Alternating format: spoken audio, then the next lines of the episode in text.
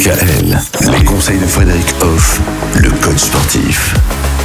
L'entraide, ça fait du bien. Et c'est ce que vous nous expliquez depuis le début de la semaine, Frédéric Hoff. Alors, euh, notamment aussi dans le sport, puisque euh, on est amené dans l'entraide à avoir de meilleures relations avec euh, ceux qui nous entourent. Tout à fait. Nous ne sommes pas faits pour vivre seuls dans une grotte. Euh, on est fait pour vivre avec les gens. Donc Mhm. autant bien le vivre. Mm. Du coup, il faut faciliter tout ce qui permet de bien vivre les relations avec les autres. Et les sports, et notamment les, les- les sports collectifs, permettent cela. Ou euh, les sports en association, par exemple.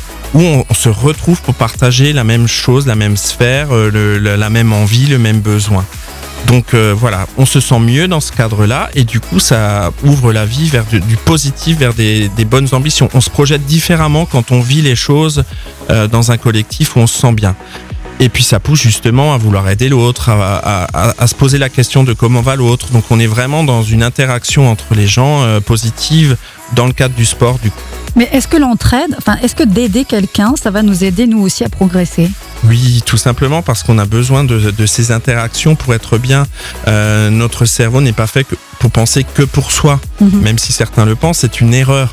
On est fait pour vivre avec les autres et pour bien vivre avec les autres. Donc c'est indispensable, indispensable. C'est vrai que finalement, comme vous nous le disiez déjà, ce que l'on donne, on finit par le recevoir aussi. Complètement. c'est ce qu'il faut chercher, je pense. C'est vraiment chercher à donner. Et sans attendre quelque chose en retour. C'est pas ce qui est important. Par contre, on a des retours fous à ce moment-là. Mhm. Et le sport permet cela.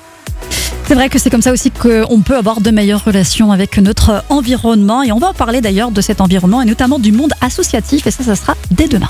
Retrouvez l'ensemble des conseils de DKL sur notre site internet et l'ensemble des plateformes de podcast.